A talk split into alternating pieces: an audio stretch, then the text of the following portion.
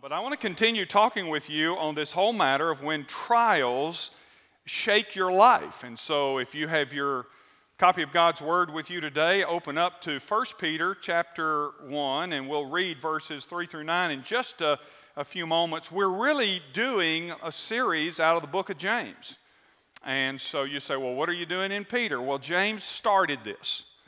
In verse 2 of chapter 1, James said, Count it all joy brothers and sisters, when you encounter trials or tests of your faith of various kinds or of many colors. And uh, so, uh, so James kind of got us started and moving in that direction. And there's so much to say when you start thinking about trials.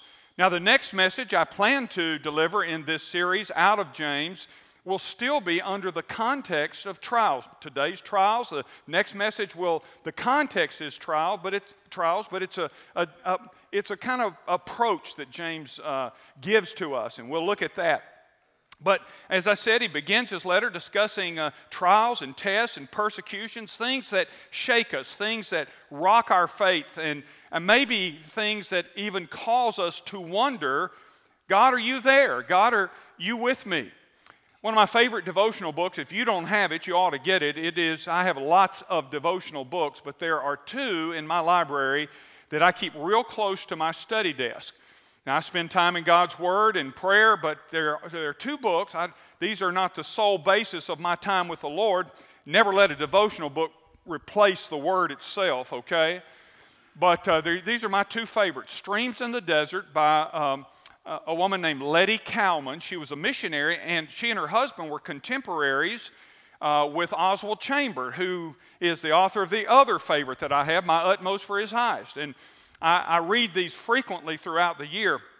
And Miss Cowman uh, writes in uh, Streams, uh, um, Streams in the Desert, uh, which is a series of uh, devotions for a year. She and her husband were missionaries overseas, and her husband had a stroke, was confined to a wheelchair, and she took care of him the rest of uh, his life, and she wrote these devotions uh, all through that time. And uh, they're just absolutely fantastic. And as it would be, I was reading early this morning in Streams in the Desert, and this is what she had written.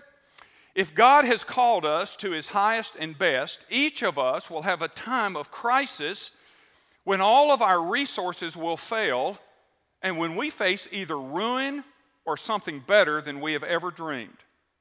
But before we can receive the blessing, we must rely on God's infinite help. We must be willing to let go, surrendering completely to Him, and cease from our own wisdom, strength, and righteousness. We must be, as Paul said, crucified with Christ and yet alive in Him. God knows how to lead us to the point of crisis and He knows how to lead us through it. That's good, isn't it?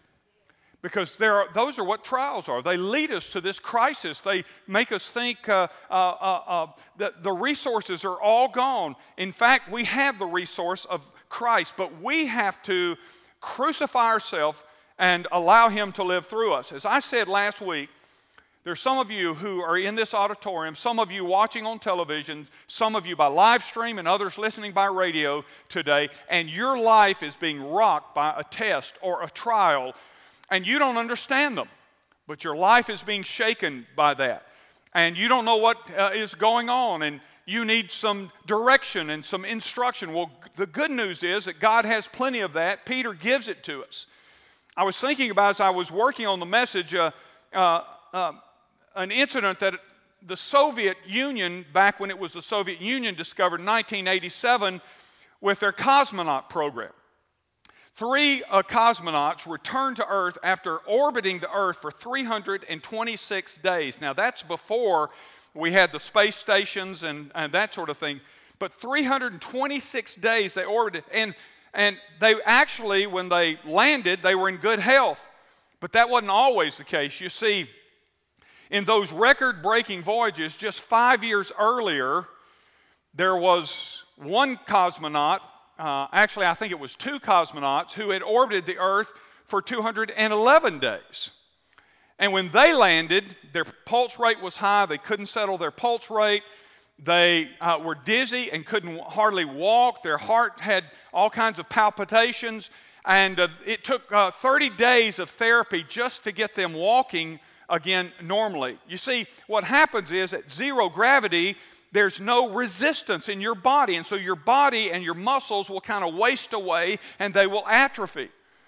And so the, the Soviets trying to figure out what do you do? How do you keep that from happening? Because, by the way, they said the two that orbited for 211 days never fully regained the kind of posture that they had before that. That's how much damage it did not having any kind of exercise and their muscles and zero gravity. Well, okay. And so what they discovered is they had to create resistance in those muscles. And so the reason the ones who orbited for more days were okay is because in between the two stints, the Soviets developed what they called the penguin suit. The penguin suit is essentially a, a kind of a neoprene runner suit, and it's stitched with elastic all the way through it. And so every time they moved anyway, it resists their muscles uh, for uh, face resistance, and so it kept them in kind of an exercise mode, and then they prescribed certain kinds of exercises to enhance that.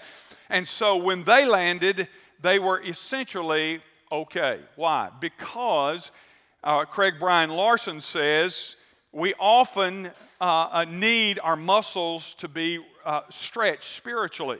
We always dream for the days, you know, where everything and all the difficulties uh, will be gone. But in this life, that's not the case. They're never going away in this world. And so there is resistance that comes, and God uses these things to strengthen the fiber of our bodies, our spiritual bodies, and uh, through these kinds of trials and tests that come upon us. And I want to talk to you about that today. I want to give you some things I think that will help you. And if you've got your Bibles open to 1 Peter chapter 1, I want you to stand with me as we read our text this morning beginning in verse 3 of 1 Peter 1. Blessed be the God and Father of our Lord Jesus Christ. According to his great mercy, has caused us to be born again to a living hope through the resurrection of Jesus Christ from the dead, to an inheritance that is imperishable, undefiled, and unfading, kept in heaven for you, who by God's power, being guarded through faith for salvation, ready to be revealed in the last time.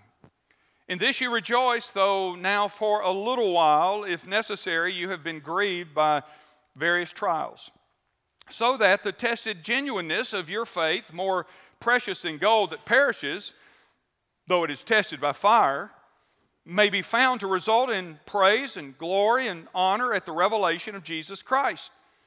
Though you have not seen him, you love him. And though you do not now see him, you believe in him and rejoice with joy that is inexpressible and filled with glory, obtaining the outcome of your faith, the salvation of your souls. Lord Jesus, uh, we want your counsel. We need your counsel, and we ask that you'd speak to us this morning from your word. We receive it as your word. We desire, Father, for you to speak into our hearts and our minds. Change us, Father. Make us different when we go from this place, God, let your word and your Holy Spirit rest upon us and carry us. No matter what's ahead or what we face, let us face it in your power and with your strength. And now, Lord, I pray that, that my words will be your words. Lord, I give you my thoughts, I give you my mind, I give you my study, I give you everything I say, Lord. I present myself to you as your messenger and pray that you will speak now. For we ask it in Jesus' name. Amen. Thank you. You can be seated. I told you last week, but let me just reiterate again for you that Peter, what Peter, we just read from Peter, uh, mirrors what James said to those Christians. Remember, I told you those Christians were, had been dispersed throughout the Roman Empire. The the dispersion of the Jews, we say, or the church. And, um, and so the gospel had gone throughout the Roman Empire. Well, 20 years later, Peter writes. James had written, though, two decades before, but now Peter writes, and he says essentially the same thing. He reminds us of the same thing.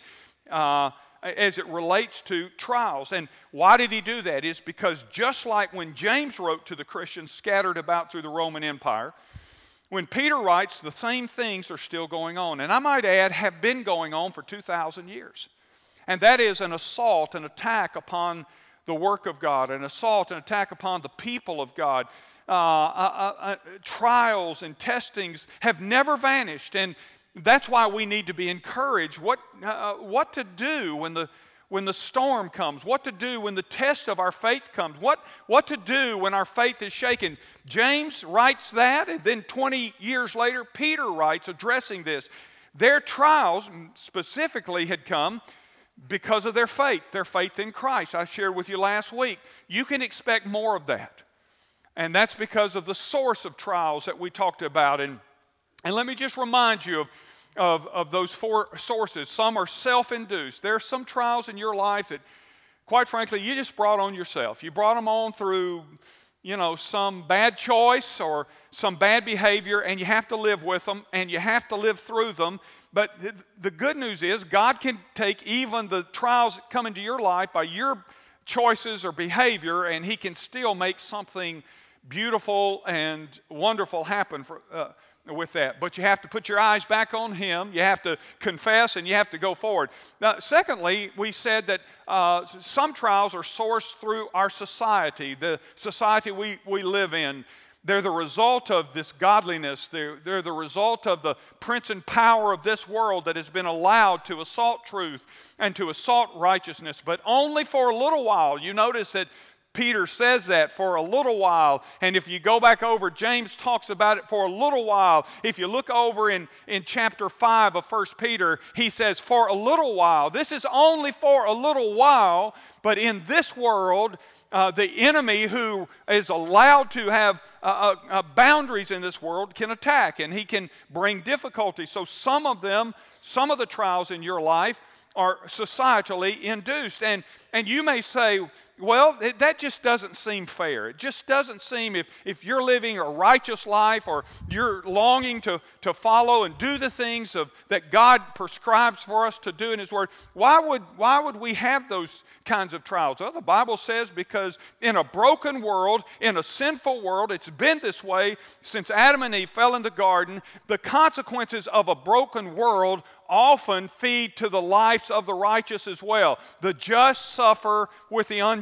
It rains on the just and the unjust, the scripture uh, says. And so sometimes the trials in this life are the result of living in this broken world. And again, if you say it's unfair, well, one of the things that I always remind myself of, yeah, it feels unfair, but it's only for a little while. And that makes us long for heaven all the more, right? when you're going through some significant storm, heaven becomes more precious to you and your need for God. And so some come through the, uh, the age we're living in, and we have plenty of biblical examples Daniel, Shadrach, Meshach, Abednego, uh, David, uh, Paul, Esther, John, Peter, all of these, uh, Job, uh, all of these we see. Uh, there are examples. And then we said some of the trials in your life are satanically induced. They are direct demonic attacks. And again, uh, Satan can only do what God allows him to do, but he is the prince and power of this world. And so sometimes he has a plan, and his plan is to take you down. And I told you the reason he wants to take you down uh, is because he, two reasons. Number one, he wants to uh, mitigate your influence. He does not want you to make a difference for God in the world. Uh, that's pretty so that's Ned in the first reader in terms of just basic. That's he, he wants to render you ineffective. The second reason that Satan will attack you is because he just hates God. And he does it purely to spite God. If these are your children, I'm going to try to hurt your children. I'm going to try to undermine your children. I'm going to try to turn your children away from you. And so, so that's his mode of operation. And, uh, uh, and so we put on the full armor of God. By the way, in all four of these sources, let me just say this the, the most essential ingredient you have in facing them is faith. We're told to resist him firm in the faith, to stand in faith, to put on the armor, and faith is a part of the armor. Faith is the most essential weapon you have, and that is you have to choose to believe when you're in the storm, when you're in the trial or the test. And then, fourth, I told you, some uh, uh, trials are spiritually induced. These are not only allowed by God, these are directed are given by God. Abraham, God tested Abraham. We see this on several occasions in the scripture. And sometimes the source of the trial or the source of the test is from heaven. God is building your faith. He's building your faith because He's got something that's going to require a stronger faith of you down here and down here. And so He's fortifying your faith through the trials. But regardless of how the trial, or the tests arrive, they can shake you, can't they? And they can rock you. And some of you, as I said, right now, perhaps your faith is being shaken or it's being rocked right now. So I want you to listen very carefully this morning because Peter gives us some help. And I want to pass along to you what Peter gives us out of this passage. So when you are rocked by trials, there are four things that you have. Number one, you have a message to remember. You have a message to remember. Look at verse 3. Keep your Bible open. Blessed be the God and Father of our Lord Jesus Christ. According to his great mercy, he has caused us to be born again to a living hope through the resurrection of Jesus Christ from the dead. That, you know what? Peter says this before he ever gets to the trials. He says, I just want to tell you the good side uh, of things, and that is that you have this living hope. So while you're alive, Christ is alive, He lives in you, and He provides this hope. It is eternal hope. And so on your worst day, on your worst day, remember wait a minute, wait a minute, this isn't going to last forever. I have a message, and my message is a message of hope. It is an eternal message, and I can cling to and hold on to that message no matter how bad the trial. Peter reminds us that our hope is not in our circumstances, it's not in ourself and fixing it, our hope is in the living Lord Jesus. You see, trials have a way of distracting our minds from what we know is true. Uh, your trials and tests can cause you to forget what Jesus has done for you. Jesus died for your sin. That's pretty significant. And your trials can distract. Now, I believe the enemy of your soul wants to distract you from what God has done. He doesn't want you getting up every day and say, you know, it's a great day. You know what? Because I'm saved. If everything else goes wrong today, I'm still saved. And if everything else goes wrong today, I'm still going to heaven. You can't take that away. I'm saved. That's a message of living hope. No matter what I've got to face today, no matter what is upon me, no matter how great the burden is, listen, Jesus loves me. He died for me. He rose from the grave. And because He did, today I have hope that lasts forever. I mean it. Take my life away, but you can't take my eternity away. I wonder, are you in a fiery trial right now? Then put your hope in Jesus because Jesus is there too. Jesus, by the way, he doesn't thrust you into the trial and say, See you on the other side. I'm not going through this. In fact, listen to what the prophet Isaiah said in, in, Isaiah 43, 2 and 3. Write this down. If you don't know this, write this down and post it somewhere if you're going through a fiery trial. And if you're not going through a fiery trial right now, just hang on. This is what the prophet, well, this is what God said to the prophet. When you pass through the waters, I will be with you. And through the rivers, they shall not overwhelm you. When you walk through the fire, you shall not be burned, and the flame shall not consume you. Listen, here's the message. Hmm. For I am the Lord your God, the Holy One of Israel. I'm your Savior. I give Egypt as your ransom, Cush and Seba in exchange for you. Listen, that's corporate, but it's personal. That's what he says. That's the message that we have to, to remember. So, in the trial that is rocking you, remember the real message, the eternal message. Jesus is your hope. You are saved, and He is with you every step of the way. Second, when your faith is shaken through trials, you have something else. You have an, an inheritance that's reserved for you. Look at verse 4. To an inheritance that is imperishable, undefiled, and unfading, kept in heaven for you. Hold fast to God in the trial because there is an inheritance ahead for you. There's an inheritance. Think about that. There's something waiting on you. That's what he said. There's a reward waiting on you. Do you remember what Paul said before he was beheaded in Rome? He said, I have uh, fought a good fight, I have kept the faith, I have finished the course. And then he said, And now there's laid up for me a crown of righteousness. But not for me alone, but for all of those who have believed. Do you know what he said? Man, I did it. I finished the course. I finished the race. And you know what I'm looking forward to? I've got this crown that's awaiting. There is an inheritance that is waiting for me on the other side. I may not fully understand it right now, but it is there. And listen, friend, when you're going through the fiery trial, you have an inheritance that is reserved. The trial, just like it can't take away the fact that you are a follower of Christ, it can't take away the inheritance that God has for you. And he tells us there are four things about this inheritance. Number one, it is imperishable. Did you notice that? You know what that means? The idea in the Greek there is that it does not age, it does not deteriorate, and it will not lose its quality. You see, the inheritance over there is not, look, it's not driven by the market. You know, so you, we, everybody's been watching the market for the last year or two and watching this thing go up and down. And by, by the way, I just say that's probably a prescription for nausea.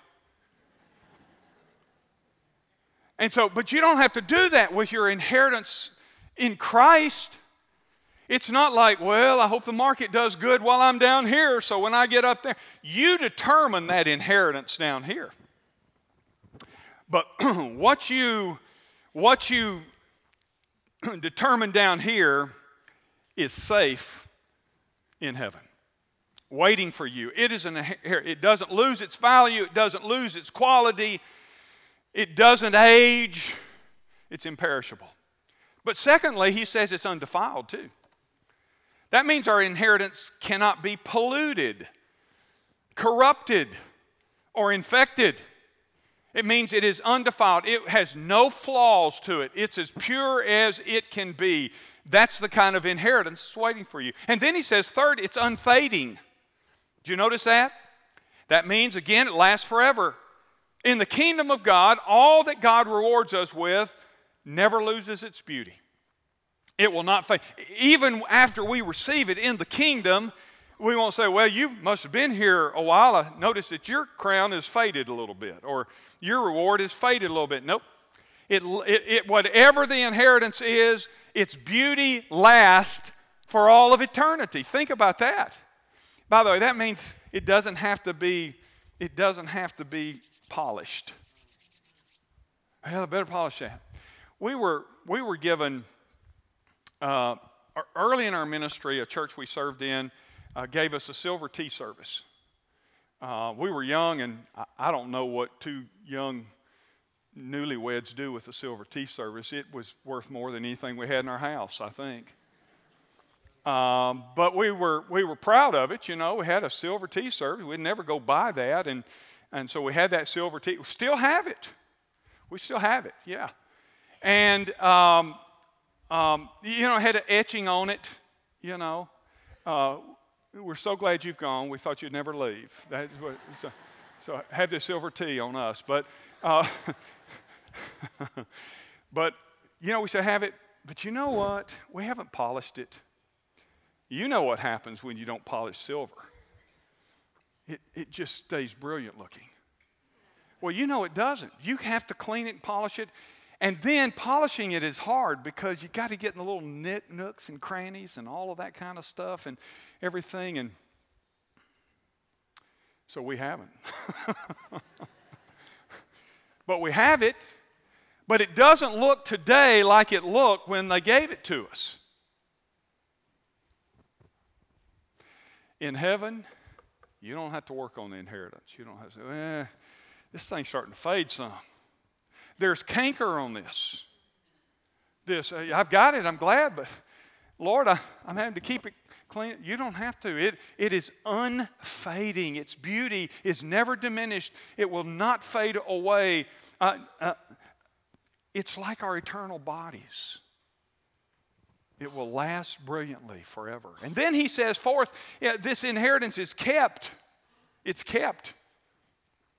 It's reserved for each of us. And the picture is that God is keeping it for us individually. God is keeping it for us until we finish serving Him here on earth, and then He will present it to us when we arrive. Here, this is what you've put away. By the way, that is, and we'll talk about this when we get into James' faith and works. We'll talk about that and rewards and that sort of stuff later because James addresses that. But, but here's the point of that. So you're putting stuff away in heaven now that does not fade or, or uh, diminish or anything.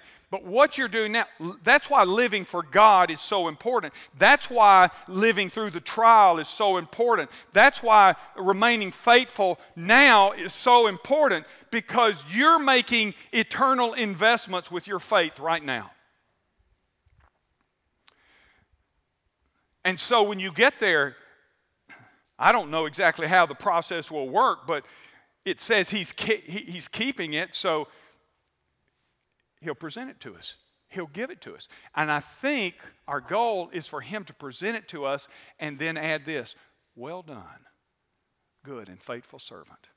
Enter into the joy of your Lord. Here, this has been kept for you. This is what you put, this is what you put away for the kingdom. Remember, Paul talked about what you put away and what burns up. He says that some, some are going to make it into the kingdom, but by the skin of their teeth. He said, because what they've been doing has been for themselves and not for Him, and that's going to go up in flames. Everything will be tried. Just like you're tried in trials, there will be a, a trial of your works, and He says that some will be burned up like wood, hay, and stubble. Those were the things that we really did for us. We tried to make it look like we were doing it for God. But the things that we do for God are put away and they're kept as an eternal inheritance. They're gifts, really, that we receive back from God. Now, you know, we love giving gifts to our grandsons. In fact, I think it's one of the most enjoyable things about being a grandparent. And so, what we do is Allison and I will buy them uh, gifts. We, they're not extravagant gifts, but at this age, they don't need extravagant gifts. They just like gifts, the whole idea of a gift or a present. And so, what we will do is we'll buy them gifts and then, then we'll wrap them. And then we'll sit them in a place and we'll FaceTime them and say, hey guys, we got some presents for you when you show up next time.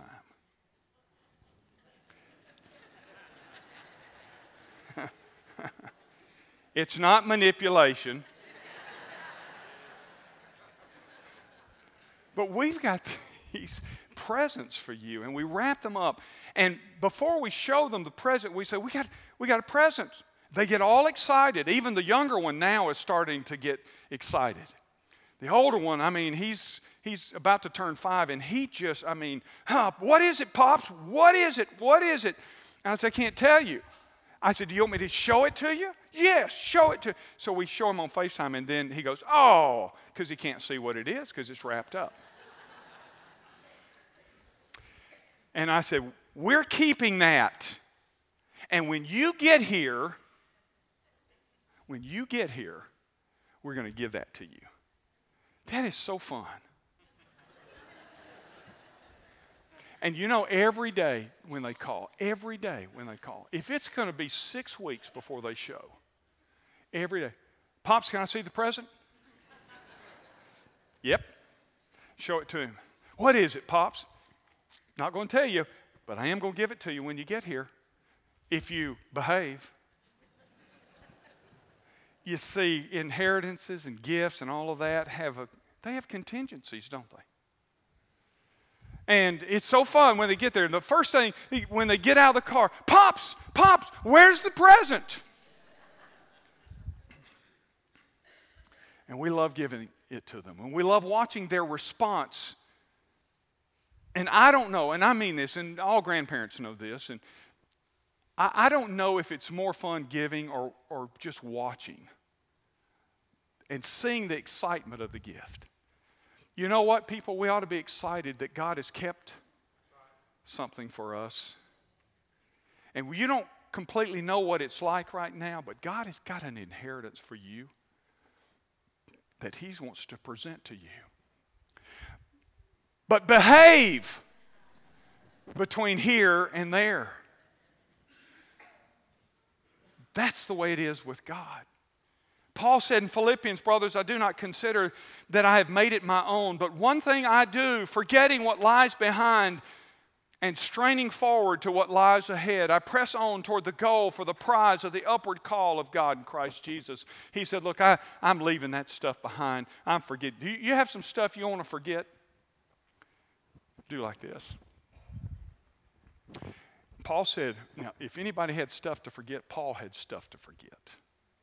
And Paul said, You know what? I'm leaving that behind because now in Christ I'm going this way. I'm going forward. And what am I doing? I'm straining. I'm pressing forward. It is the, it is the idea of an athlete in a race and how they lean forward across the finish line. I mean, when he says that I'm straining or pressing, it's a picture of the athlete leaning across that finish line. And, and that's what he says. That's what I'm doing. This is how I'm running my life because there's an inheritance over there, and I'm straining and I'm pressing and I'm I'm going forward. Listen, are you being rocked today by trials? Press on, strain forward, put your eyes on the prize that is being kept and held for you. Then there's a third thing that you have. If you're uh, facing trials and your faith is being rocked, you have a salvation to be revealed. He says, verses 5 and verse 9, who by God's power are being guarded through faith for salvation ready to be revealed in the last time. You have a salvation to be revealed. you have a salvation that's being guarded. And he, he uses that word later on in the passage. He talks about being guarded. It's a military term, and it describes a soldier who is guarding someone. And here it's in the present tense to emphasize the continu- continual nature of, of God's guarding you so that your salvation can't be lost. Now, this is not to suggest that believers are guarded from pain. It's not to suggest that believers are guarded from difficulty or anguish, but rather it means that God Himself guards and watches over us because we are saved. And because we are saved, we are secure. And just like your inheritance, your salvation is being protected, it is being guarded. That means your internal inheritance is protected by God, and it means that it can't be stolen, and neither can your salvation.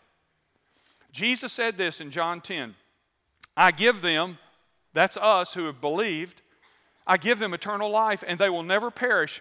Listen to this. And no one, including Satan, no one will snatch them out of my hand. My Father, who has given them to me, is greater than all, and no one is able to snatch them out of the Father's hand. So, how does that help you when your faith is being rocked? Well, Peter knew that the believers were under this great pressure. He knew that they were, they were, uh, their faith was being tried through persecution and through uh, uh, privation and, and physical maladies that they were being faced with. He knew that under Nero at the time, uh, uh, the persecution that Nero had put out in Rome toward Christians was spreading their way. And he wanted to assure them that no matter what came, that deliverance lay ahead in their eternal salvation. That was their future. And so, if you're going through this trial, this soul stirring, this faith shaking trial in your life right now, you can be certain of this. You do have an inheritance, as we said, but you also have an eternal salvation. So, no matter what happens to you in this life, as I said earlier, you're saved. If you're saved, you're saved. Now, look, I'm not going to spend a lot of time here, but let me just say this. Not everyone that says they're saved is saved. But Lord, Lord, didn't we cast out demons in your name? Didn't we heal the sick in your name? And didn't we do all of these, these wonderful things in your name? And Jesus said, Depart from me, I never knew you. You did them in my name. By the way, God honors his name even if a pagan uses it rightly. And he said, You did that stuff through my name, but, but you weren't saved. You didn't know me. John said this they went out from us because they were never really one of us. And by the way, we're going to see some of this in the days ahead. We're going to see some people. That's why it's so important right now that the church get its house in order. Spiritually, theologically, personally. Because there are things coming in this culture that are going to test your soul, going to test your faith. It's going to rock it. And it will sift. I think the sifting has already begun. I think COVID was a, a sifting move. You say, no, Pastor, it was a sickness. Uh, I, I get it. God, did you know God uses the natural order of things to bring judgment and to bring correction? History's full of it. And so, and, so that's why, uh, and this is a good pause. Listen, if you're not sure that you're saved, you need to get that in order. You need to get that in order because if you're saved, you're saved. But if you are not, you will fall away. Because the storms and the things that are coming are going to be too hard for the person that isn't really saved to survive. It'll be easier to just say, well, I didn't sign up for that. No, I didn't think, I didn't think that's what it was going to involve. Jesus spoke some words to people, and I've told you this many times before, but it's worth reiterating. He said some things when he had the mass followers. You know, everybody wanted to follow Jesus. Why? Because, well, if you're sick, he'll heal you. If you're hungry, he'll feed you. And they, they followed and followed and followed. And one day he's teaching them, and the Bible says he said some difficult things to them, and it says, and many of his disciples. I think the terminology is interesting. Many of his disciples turned and walked with him no more. Isn't that interesting? Why did it call them disciples? Because they were followers. You know, you can be a follower of something and not fully committed. And so they looked like disciples, they sounded like disciples until they were they were pushed to a point where they said, Oh, now wait a minute. No, we, we can't go there. You remember the rich young ruler that came to Jesus and said, uh, Master, uh, what do I need to do to be your disciple? And Jesus addressed the issue, the glaring issue in his life was he was controlled by his money. You may be that same person, but you're controlled by something different. You say, That'll never happen to me, I don't have any. But you may have something else that controls you. And Jesus, you know, so Jesus addresses the man and says, Sell all you have, give it to the poor. The Bible says the guy had good manners, he had money, uh, uh, and he called Jesus his master. I mean, those are things that, that usually we say, come on. But Jesus knew his heart. He knows your heart, and he knows my heart. And Jesus knew, and so he pointed at that thing. And he says, Okay, let's see if you really want to follow me and be my disciple. And says, So sell all you have, give it to the poor. And the Bible says the countenance of the man uh, uh, uh, uh fell. And he turned and walked away. And the remarkable thing to me about that story is Jesus didn't chase him down. If he had been a Baptist preacher, we'd have chased him down. we would have said, hey, uh, uh, come on, come on, let's, let's do this gradually. But Jesus didn't. He never did, and he never does. Come and follow me. Well, I will, but I got to bury my father first. By the way, scholars agree the man didn't mean right now, I've got to go bury him. It meant I've got to wait until my father passes away, and that could be years, and then I'm going to follow you. Then, then I'll do it. Jesus kept going. You see, Jesus says now, the Bible says today is a day of salvation. Behold, today is a day of salvation because you don't know if you'll have another day. And so that's why it's so important to you, for you to get your spiritual act together right now, not down the road, not saying, well, let me move on. There's the last thing you have. When you're facing trials that shake your life and rock your faith, you have a reason to rejoice. Verses 6 and 7, look at that. In this you rejoice, though now for a little while, if necessary, you've been grieved by various trials, so that the tested genuineness of your faith, more precious than gold that perishes, your faith is more precious than gold. You, you picked up on that, right? Gold perishes, he says. Gold perishes, but your faith, it, it, more precious, though it is tested by fire, may be found to result in praise and glory and honor at the revelation of Jesus Christ. You have a reason to rejoice. That's what he says. Though now for a little while you grieve, now for a little while your faith is rocked, now for a little while you've been shaken. He says, for a little while. It's just for a little while. Peter's not saying, look, let's, let me make something clear. Peter's not saying, oh, rejoice in the trials of your life. He's not saying, I'm just rejoicing in this trial. I'm so glad. I hadn't had any in a while, and I'm really rejoicing. That's not what he's saying. But what he's saying is that, you know, the previous three things I talked about that we have, he said, we can rejoice because we have those things. Those things are certain. We have those things. And so, even when the trial shakes us, we look back at those things and say, wait, I have a message of hope. Yeah. I have an inheritance that's kept for me. I'm eternally secure in my relationship. Yeah, I can rejoice. I'll rejoice on, in those things. I belong to God eternally. I will rejoice in that. You see what he's saying? He says, in the grand scheme of things, I talked about this, what, two weeks ago? Put it in perspective.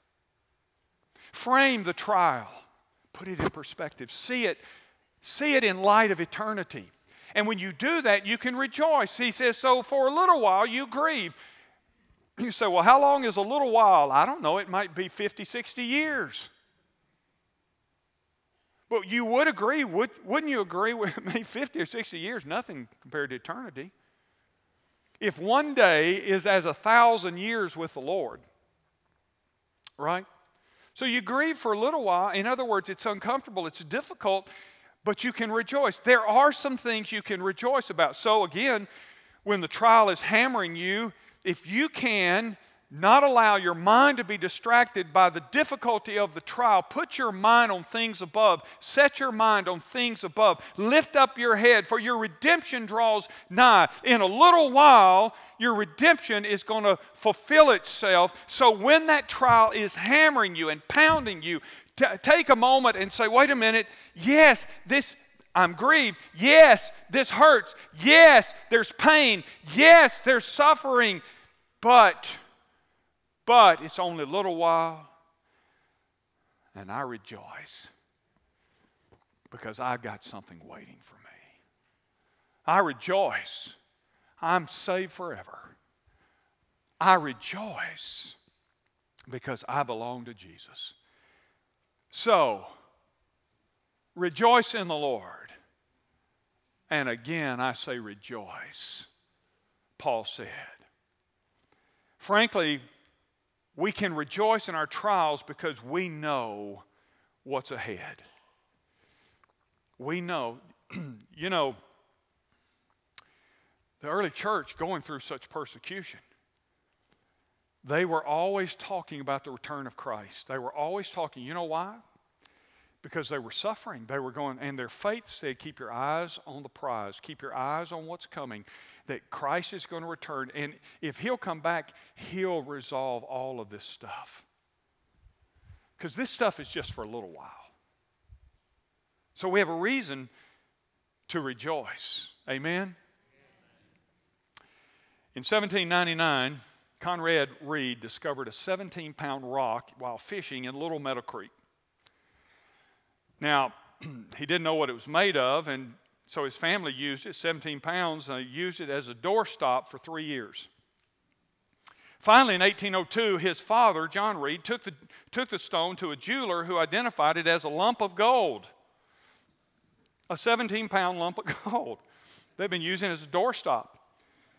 At the time, it was worth about $3,600, which in 1799 to 1800, right in there, was an enormous amount of money.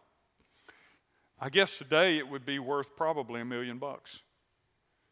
But that lump of gold, which was used for a doorstep for three years in this North Carolina home, is today still considered one of the biggest gold nuggets ever found east of the Rocky Mountains. And I read that. I kept that in my file uh, off and on for years. I've looked at it and I thought this you know, a lot of people are, are like that. Their trials become doorstops instead of assets. Trials aren't fun, trials shake us, but I want to tell you something. They can be an asset if we know what to do with them, or they can be a doorstop in our life and properly responded to. And here's what I want to close with I want to tell you three things that trials will do. There are three things they'll do. Number one, trials will identify your faith. He said the tested genuineness of your faith. He's talking about this trial, a trial of fire. It will test the genuineness of your faith. Oswald Chambers said, Faith for my deliverance is not faith in God. Faith means whether I'm visibly delivered or not, I will stick to my belief that God is love. There are some things only learned in a fiery furnace. You see, nothing reveals the validity of your relationship with God more than the trials that you face. Warren Wiersbe said this a person who abandons his or her faith when the going gets tough is only proving that he or she really had no faith at all. Peter knew something about this whole matter of trials. He knew something about persecution and testing. He knew about it from both the religious side and the political side. You see, he, he suffered at the hands of both the Sanhedrin, and then he suffered, which were a religious group, and then he suffered at the hands of Herod Agrippa I. And he had failed the test on one previous occasion. You remember that one. But he did recover. And he was able to strengthen his brothers and sisters through letters just like this and through the life of commitment that he lived in front of them afterwards. He encouraged them and he exhorted them that their faith would not fail. See, trials identify real faith from phony faith. They, they sift us, they, they tell the truth about us. Now, there are many of you in here who are old enough to remember a show called To Tell the Truth. Y'all remember that?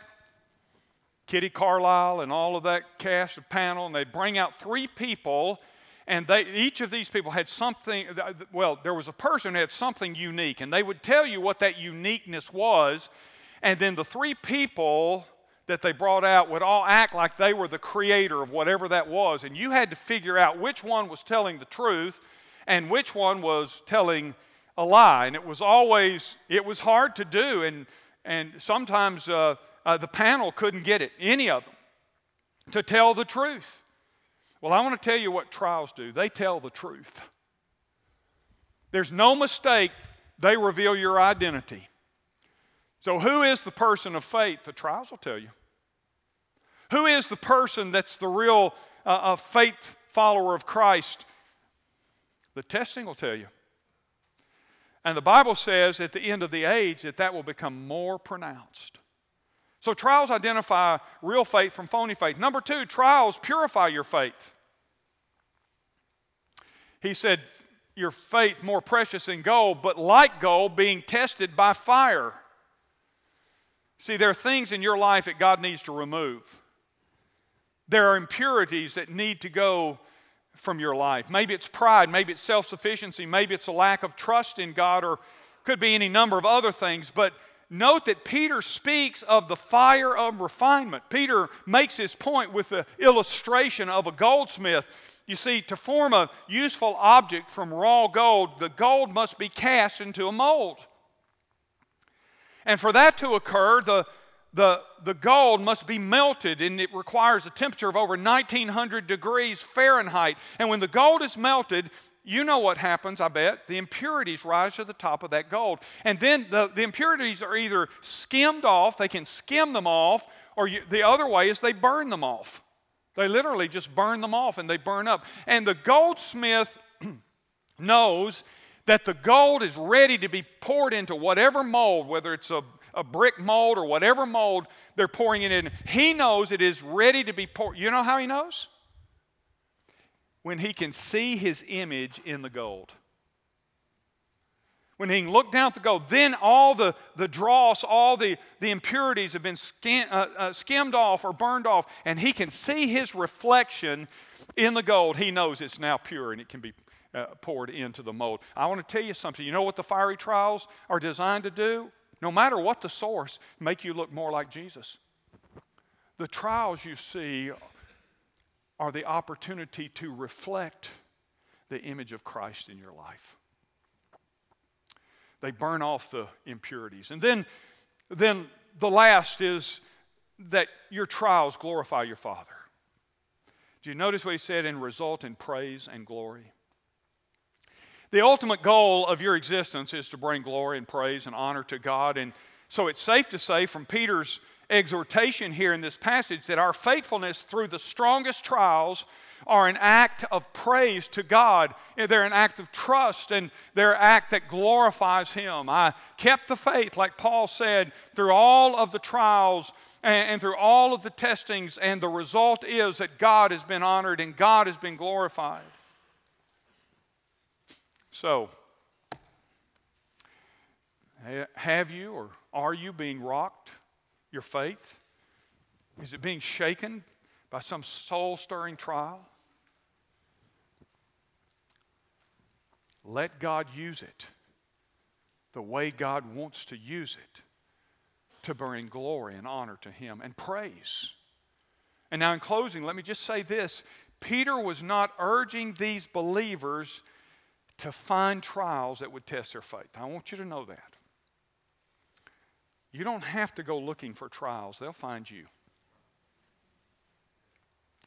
Some years ago, I was deposed by an attorney representing an insurance company regarding a devastating accident of one of my coworkers. And later, I was subpoenaed by that attorney to testify in court, and they put me on the stand uh, I don't think he was prepared for what happened next. Uh, they swore me in, and then the judge looked at me and said, "Hey, Ray, how you doing?" And his eyes got big. But at a certain point, as he was questioning me, he asked me this question. He said, "Now, Pastor." I'm reading from page so and so from your deposition in which you were asked, Is it true that God uses trials and difficulties to make a person stronger. And didn't you answer in that deposition, yes, God does use trials and difficulties to grow us and strengthen our faith? Didn't you, didn't, didn't you answer that? I'm looking at it right here on page so and so. I said, Yes, I did say that. I said, But you didn't finish the sentence. I said, Yes. God does use trials and difficulties to grow us and strengthen our faith. But you don't go looking for them, or you don't try to cause them. He said, That's all I've got. Look, you don't go looking for them. In fact, we see when we read about Paul, there, they were, there was occasion they were coming after him. They put him in a basket and let him down outside the city so he could escape. On several times we see that. You don't have to go looking for trials. Trials will find you, difficulties will find you. And when, not if, they do, remember what Peter has taught us. You have a message that Christ alone is your eternal hope. You have an inheritance that you will receive from God. You have salvation forever that is guarded by God. You have a reason to rejoice because your trials are God's work of refinement in your life. So we have to understand there's no way out but God. There's no way through but God. But I will be with you when you walk through the water. The river will not overwhelm you, and I will be in the fire. At your feet I fall. Yield you up, my all. To suffer, live, or die for my Lord crucified. He's there. I surrender. He'll take me through. Let's pray. Lord, thank you. We say thank you for the trials that test us. We don't say thank you because we're looking for them, but thank you, Father, that you can use them. You can strengthen our faith. And Father, I pray for those who are watching, those in this audience, those who are listening, that are going through this. I pray, Father, that you'll fortify their faith that you'll help them put their eyes upon you, that they'll remember the message that you are their living hope and will trust you through it all. Father, before we're gone this morning, there are some watching, listening, and all of that, Father. There's some of those, and there's some in a crowd this size who don't really know you. Would you move in their hearts right now that they take care of that most important decision? give their life to Jesus Christ, their Savior. We pray in Jesus' name. Amen. Would you stand with me and for our invitation time? Brother Aaron's going to come and, and lead us, and staff will be on the aisles. And I invite you to slip out from where you're seated in the balcony or ground floor. Look, maybe you're praying about some decision. Maybe you're praying for someone that you know is going through an incredible trial. Our staff prayed for some people right now, today, that are going through some incredible trials. Maybe you need to come and bend the knee and say, I need to pray for somebody. Maybe you're going through some trial that you need to bow your knee and talk to Jesus and say, I surrender all, Lord, to you. Maybe you're here and you just need a church family to become a part of. Would you slip out come say, Pastor, we'd like to join here. I'd like to join here, Pastor. You can use that tear off panel. You can do that. Drop it in, take it by the Welcome Center. But I invite you to come here and just say, Pastor or staff member, this is where I want to become a part. Maybe you need Christ as your Savior. You've never trusted Christ, or you're not sure. Don't walk out of this place uncertain. And we can help you with that. Would you come? As Brother Aaron leads us right now, you slip out. You come on.